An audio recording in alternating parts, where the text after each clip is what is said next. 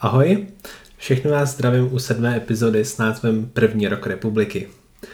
Československo má vymezené hranice a vzdálení legionáři se vracejí zpět do rodné země. I když bych rád podotkl, že občanská válka v Rusku i pařížská mírová konference trvají paralelně s tím, co vám dnes budu vykládat.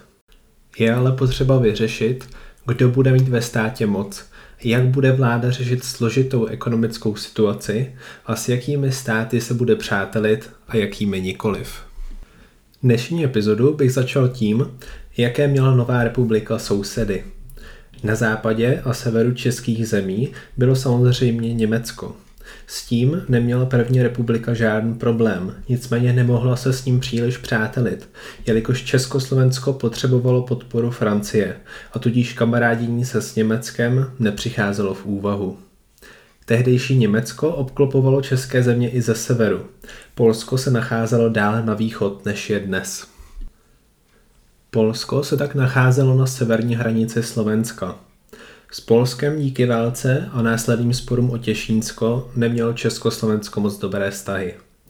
Následně je zde Rakousko a Maďarsko, které měly už dnešní hranice. Rakousko neustále přemýšlelo o připojení se k Německu. Tomu ale Francie a Velká Británie zakázaly, a tak se Rakousko musel naučit žít samostatně. To ale šlo jen velice těžce, jelikož Rakousko spoléhalo vždy na ostatní státy zašlé habsburské monarchie, například v průmyslu. A nyní, když už monarchie neexistovala, tak bylo Rakousko v obrovských problémech. No a Maďarsko se dělalo neustále zálusk na území Slovenska, alespoň jižní části. A díky tomu nebylo možné, aby Československo a Maďarsko spolu měli dobré vztahy. Zbývá už jen jeden soused, Totiž díky připojení podkarpatské Rusy k republice sdílelo Československo krátkou hranici s Rumunskem. Československo a Rumunsko bojovali společně proti Maďarsku a díky tomuto křestu ohněm a neexistenci lepší alternativy si tyto dva státy k sobě postupně našly cestu. Rumunsko se tak stane skutečně jediným přátelským sousedem Československa. Další velice zjevný problém se skrýval v tom, že Čechoslováci tvořili dvě třetiny obyvatel, přičemž čistě Slováci pouhých 16%. Proč je to problém? Protože českých Němců bylo mnohem více než Slováků. Čeští Němci tvořili 23% obyvatel a přesto byli bráni jako menšina, zatímco Slováci pochopitelně nikoliv. Čechoslováci měli zkrátka svůj národ československý, ale kdyby se začaly objevovat trhliny v tomto konceptu jednoho národa, tak by se celý domeček z karet začal řídit. Samozřejmě vždy jakákoliv národnostní menšina v kterémkoliv státě bude znevýhodněna oproti vládnoucí většině. A toto je problém, který se nedá uspokojivě vyřešit i v dnešní době. V novém státě panovala po konci války euforie, ale i bída. Lidé se chtěli hlavně bavit, užívat si života, nějak si nahradit ty čtyři roky, které strávili ve strachu. V kontrastu s tím ale bylo zřejmé, že mnozí si užívat života jen tak nezačnou, jelikož kromě špatné finanční situace přišla do Evropy i španělská chřipka. Ta podle různých odhadů připravila o život od 20 do 100 milionů lidí na celém světě, ale po roce se záhadně vytratila. Nezaměstnanost byla taktéž vysoká. Vojáci byli propouštěni ze služby, ale v továrnách už neměli své dřívější místo, jelikož mnoho míst zabrali během války ženy. Horníci, dělníci nebo zaměstnanci státu to měli velmi těžké. Pokud pobírali alespoň průměrný plat, tak i s ním mohli spíše přežívat, než žít. Podpora v nezaměstnanosti existovala, ale činila naprosté minimum potřebné k životu. Samozřejmě tomu ani moc nepomáhali prohlášení majetnějších občanů, kteří tvrdili, že kdyby nemajetní pořádně pracovali a šetřili, tak by se neměli na co stěžovat. Nicméně ekonomická situace se zlepšovala, ale jen velmi pomalu. To, že změny byly znatelné až po několika měsících, ale spíše letech, mnoho lidí samozřejmě frustrovalo. Ti se chtěli především pomstít hlavně bohatým, velkostatkářům a všem, kteří se za Habsburské monarchie měli až příliš dobře. Většině lidem leželi v krku především šlechtici, i přesto, že se mnozí šlechtici podíleli na obrození českého národa. Šlechtici byli spojováni s Habsburskou monarchií a němectvím. A od takových věcí a symbolů zašlé monarchie je třeba se oprostit. Své by o tom mohl vyprávět například znovu stojící Mariánský sloup v Praze.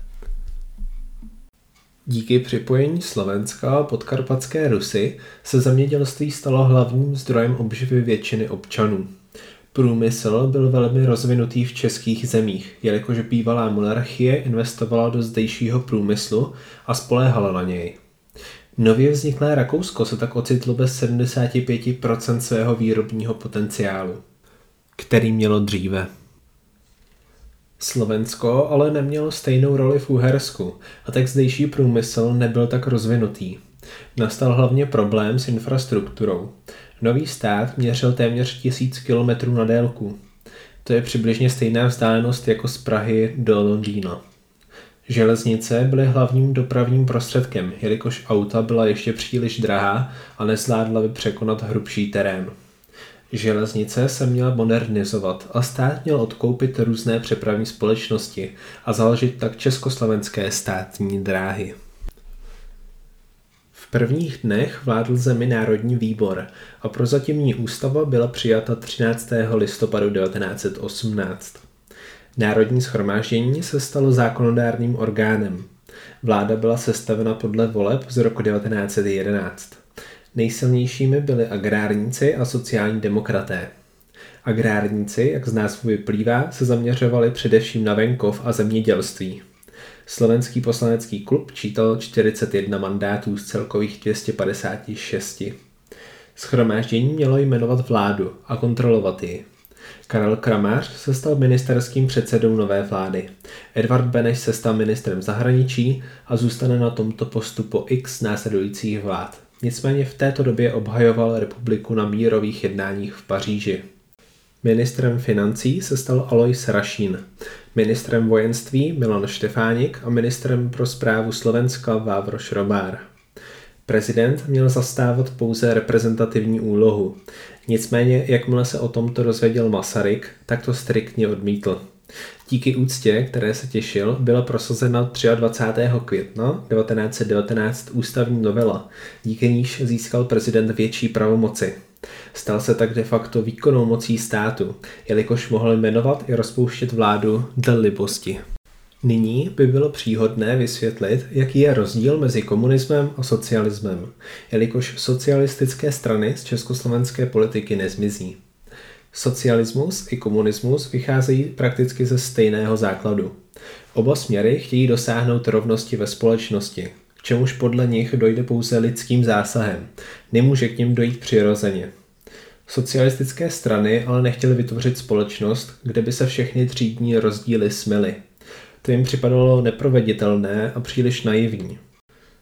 Komunismus chce zavést bezstřídní společnost, kdy vše má být podřízeno státu. Dnešní ČSSD se plným názvem nazývá Česká strana sociálně demokratická. To sociálně demokratická znamená, že se bude snažit o rovnost ve společnosti, ale bude respektovat demokratické volby a demokracii jako takovou. Nebude se snažit o státní převrat nebo rozbroje. Na druhé straně Lenin žádný zastánce demokracie nebyl. Bylo mu jedno, jestli ve volbách získá 10 nebo 100% hlasů. Podle Leninova názoru byli jeho odpůrci moc hloupí, sobečtí nebo bohatí na to, aby si dokázali něco jako komunistickou společnost představit. Tito lidé akorát obrací veřejné mínění proti němu a proto je prakticky nemožné v svobodných volbách vyhrát. Pak je přeci samozřejmé, že jedině násilné převzetí moci a zbavení se vnitřních nepřátel je jediným způsobem, jak spolehlivě zavést komunismus. Nejlépe to schrnuje příklad dvou krav. Jedná se o satirické vysvětlení, jak fungují nejrůznější systémy. Příklad. V socialismu, když máte dvě krávy, tak jednu dáte svému sousedovi. V komunismu, když máte dvě krávy, tak je dáte státu a ten vám za to vrátí trochu mléka. V kapitalismu, když máte dvě krávy, tak jednu prodáte a místo ní koupíte býka. A například v nacismu, když máte dvě krávy, vláda vás zastřelí a krávy si ponechá. Prekérní ekonomickou situaci se snažil řešit ministr financí Alois Rašín tím, že úzkostlivě střežil státní finance a nechtěl dát peníze na nic nepotřebného, což podle něj byla například podpora v nezaměstnanosti. Nicméně přesto byla jeho politika úspěšná. Pomáhali mu ředitelé živnobanky, v té době největší české banky. V republice se stále platilo starými penězi. Ty do republiky proudily z Rakouska a Maďarska a nový stát neměl ani tiskárny na vytisknutí vlastní měny. Rašín se rozhodl roku 1919 pro měnovou reformu. Chtěl tak oddělit Československo od peněžního oběhu staré monarchie a vytvořit vlastní měnu československou. Nejdříve byly v únoru roku 1919 uzavřeny hranice a všechny peníze na území Československa okolkovány. Nicméně toto bylo pouze dočasné řešení. Kolky se daly lehce padělat, proto bylo potřeba vytvořit novou měnu. Nejdříve se měla nová měna nazývat Sokol, ale konzervativci se přiklonili k tradičnímu názvu koruna. Reforma se dotkla především bohatých a také českých Němců. Celá akce byla nicméně v celku úspěšná a československá koruna se stala zanedlouho stabilní měnou. Předmětem sporů po celý rok 1919 byla pozemková reforma. Agrárníci chtěli rozdělit velkostatky mezi rolníky. Sociální demokraté oponovali, chtěli, aby majetky vlastnil stát. Sociální demokraté navíc požadovali, aby se mohly konat politické schůze bez předběžného souhlasu státních orgánů. Český novinář Rudolf Bechyně si ve svém večerníku Právo lidu povzdechl, cituji. Politika buržoazie otřásá vládou, otřásá koaličním systémem. Jsme uprostřed krize parlamentní a vládní. Konec citace. Sociální demokraté se nakonec uklidnili, když jim bylo přislíbeno, že pozemková reforma proběhne, ale Kramářova vláda přesto zažívala těžké časy. Potravinová situace se neustále zhoršovala. Spojené státy americké se snažily dodávat potraviny, aby ve zbídačených zemích nepropukla revoluce. Ale to nestačilo. Masaryk americkému novináři v únoru 1919 řekl, cituji, Musíme se záhy omezovat v přídělu chleba do té míry, že by neženatým mužům nebyl přidělován. Konec citace. Tím, jak se situace zhoršovala a lidé byli více a více zoufalí, tak tím spíše chtěli zavést staré pořádky. Myšleno chtěli tvrdě stíhat všechny lichváře a lidi, co na krizi profitují. Jelikož bylo i v českých zemích, stejně jako ve většině ostatních státech, lichvářství spojováno se židy, tak právě na ně se snášela největší kritika a nezřídka i výhrušky nebo útoky na jejich majetek. Nicméně situace nikdy nevyeskalovala do podoby, jako tomu bylo například na území bývalé ruské říše, kde byly pogromy a vraždy na denním pořádku. Navíc na Kraméře byl spáchan první, v tomto případě neúspěšný atentát v dějinách nového státu. Mladý atentátník vystřelil z pistole dvakrát. První kulka se zastavila o nadětou peněženku a druhá střela z pistole ani nevyšla. Kramář tak vyvázel pouze s modřinou. Dne 22. května došlo k hladovým bouřím v Praze. Bouře s sebou přinesly i rabování, násilí a dokonce provolání, že by se moci měl chopit diktátor, aby celou situaci uklidnil. Ministr vnitra Antonín Švehla moudře usoudil, že by nebyl dobrý nápad celou demonstraci potlačit silou. Místo toho policie celé dění sledovala a nechala demonstranty se unavit. Nicméně tato bouře poštvala všechny strany proti sobě. Kramář, který byl zrovna v Paříži, nechtěl vládnout s ostatními. Navíc Kramář, který dříve zastával ideu spojení českých zemí s Ruskem a vytvoření slovanského státu, naléhal, aby republika pomohla vyhrát bílým ruskou občanskou válku. Aby zase mohlo vzniknout staré Rusko, které by mohlo dohlížet na své bratry v Evropě. Když bylo na slunce jasné, že českoslovenští legionáři pojedou zpět domů a do ruské občanské války se už pokud možno nezapojí, tak Kramář přišel s návrhem, co kdyby se v Čechách naverbovali dobrovolníci, kteří měli jít bojovat do Ruska. Jeho původní záměr počítal dokonce s 250 tisíci muži. Masaryk ho rázně odmítl. Napsal mu, cituji, formování armády pro Rusko je nemožností, Odsud pak proti vám odpor hlavně socialistického bloku. Jste proti bolševismu, ale intervenční politika by nám zrodila bolševismus. Musíme teď po Slovensku postupovat s opatrností, abychom radikální socialisty nepobouřili. Vyhlášení avantýrky pro Rusko by bylo signálem k revoluci. Konec citace. V červnu roku 1919 se odehrály komunální volby, ale pouze na území českých zemí. O Slovensko se právě vedly boje. Bylo umožněno volit všem bez ohledu na jejich rodový původ, majetek a dokonce měli právo volit i ženy.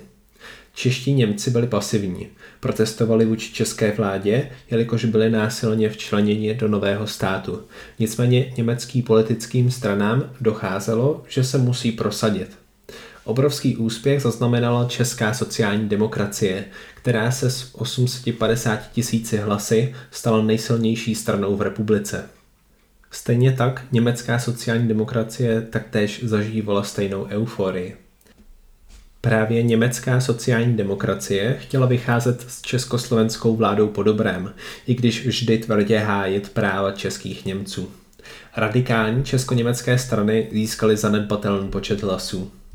Němečtí sociální demokraté se tak stali hned druhou nejsilnější stranou v celém Československu s téměř 50% německých hlasů. Československá strana socialistická, jejímž členem byl například Edvard Beneš, získala 17% hlasů. Agrárníci o 2% méně, Československá strana lidová, dnešní KDU ČSL, získala téměř 10% hlasů. Socialistické strany tak drtivě zvítězily. Masaryk nechtěl už vidět kramáře na křesle ministerského předsedy. Věděl, že se kramář zasekl v čase a nedokáže se oprostit od věcí, co byly a přijmout věci nové, tak jak jsou. Představoval si proto Beneše jako nového premiéra. Beneš ve své falešné skromnosti tvrdil, že je to oběť, kterou je připraven podstoupit. Nicméně k tomu si chtěl ponechat i úřad ministra zahraničí, jelikož mírová jednání v Paříži stále pokračovala a Beneš byl v těchto jednáních nadevší pochybnost nepostradatelný. Nicméně Beneš byl skvělý diplomat, tomu nikdo neupíral, ale na pozici premiéra, který se musí vyznat a pohybovat se v domácí politice, se nehodil. Agrárníci a sociální demokraté se začali dohodovat mezi sebou, jak bude vypadat nová vláda a s nikým jiným to moc neprobírali. Tusar se měl stát novým premiérem a tedy i hlavou tzv. rudozelené koalice, jelikož tradiční barva sociálních demokratů byla červená a tradiční barva agrárníků zelená. Tusar i přes zdravotní problémy proslul svými prorockými projevy. Tvrdil, že by se Československo nemělo spoléhat na spojenectví s Francií. Také tvrdil, že hlavní příčina pádu republiky nevzejde od bolševiků, ale že pokud republika padne, tak to bude díky špatnému zacházení s menšinami v Československu. Kramář z Hrzen, jak se mu jeho známí odvděčili, odjel do Ruska k generálovi Děnikinovi, který zde velel bílým jednotkám. Kramář se nevzdal představy, že by Československo pomohlo v boji proti bolševikům, ale jeho hvězda nezvratně upadala. Nikdy už se nestane členem vlády a nebude hrát nikdy tak výraznou roli jako za velké války. Kramář je dnes opomíjen ve srovnání s osobnostmi jako Masaryk nebo Beneš, i když v době své někdejší slávy se mohl postavit na roveň těchto velikánů. Dnes je Kramář známý především díky své vile, která slouží od konce minulého tisíciletí jako sídlo premiéra České republiky. Jakmile se rudozelená koalice sestavila, tak už musela řešit nevýdaný skandál. Andrej Hlinka, tvář slovenské ludové strany v srpnu 1919, vystoupil s tím, že požaduje autonomii Slovenska. Odvolával se hlavně na Pittsburghskou dohodu, kterou sám Tomáš Karik Masaryk podepsal a ve které slíbil, že Slovensko bude mít vlastní sněm, soudy a administrativu. Rozhodl se, že pojede do Paříže na probíhající mírovou konferenci a zde předloží svoji věc jako zástupce Slovenska, tedy za zády oficiálních příslušníků Československa. Nikdo jej ale nepřijal a tak se musel potupně vrátit do vlasti. Zde byl zatčen a záhy propuštěn. Slovenská otázka se tak stala tématem, o kterém se nemluvilo. Vláda aféru přežila, ale slovenská populace se více roztříštila na ty, kteří přistoupí na československou politiku a budou tak víceméně ignorovat otázku autonomie Slovenska a ty, kteří autonomii požadovat budou a tím se vlastně stanou rozvraceči státu.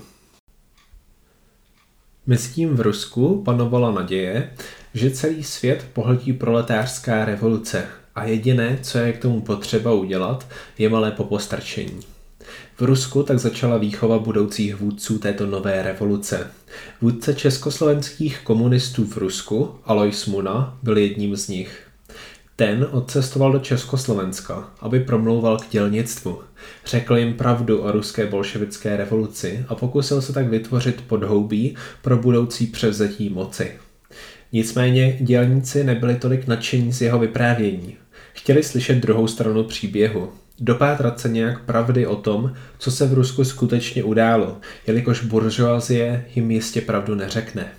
Nicméně u toho to i skončilo. Dělníci podporovali zejména sociální demokracii a radikální komunisté pro většinu byli až přes příliš. Bylo zřejmé, že k revoluci v Československu nedojde. Komunistům bylo umožněno provozovat svoji činnost pod slibem, že se o převrat nebudou snažit. Těžké boje s Maďary Čechoslovákům ukázaly, že armáda potřebuje zlepšit. Původně neměla mít republika klasickou kádrovou armádu, ale pouze milice, jako například ve Švýcarsku. Beneš rychle pochopil, že stála armáda je pro novou republiku nutností, jelikož bez ní by pro Francii neměla vůbec cenu. Nemohla by totiž v případě nutnosti bojovat s Německem. Navíc v neklidných letech po skončení první světové války nikdo nevěděl, co může očekávat. Armáda byla jedinou skutečnou garancí nezávislosti. Zejména levice měla s armádou a s čímkoliv vojenským obrovský problém. Ale díky lidovým bouřím a revoltám na podzim roku 1919, zejména největší v železné rudě, se idea stálé armády začala pomalu prosazovat Československé legie z Francie, Itálie a Ruska se měly spojit s domácími jednotkami a vytvořit jediný kompaktní celek. Vojsko mělo v mírovém stavu čítat na 150 tisíc mužů, tedy více, než mělo Německo. Ruští legionáři sebou do Československa přivezli mimo jiné i levicové ideje.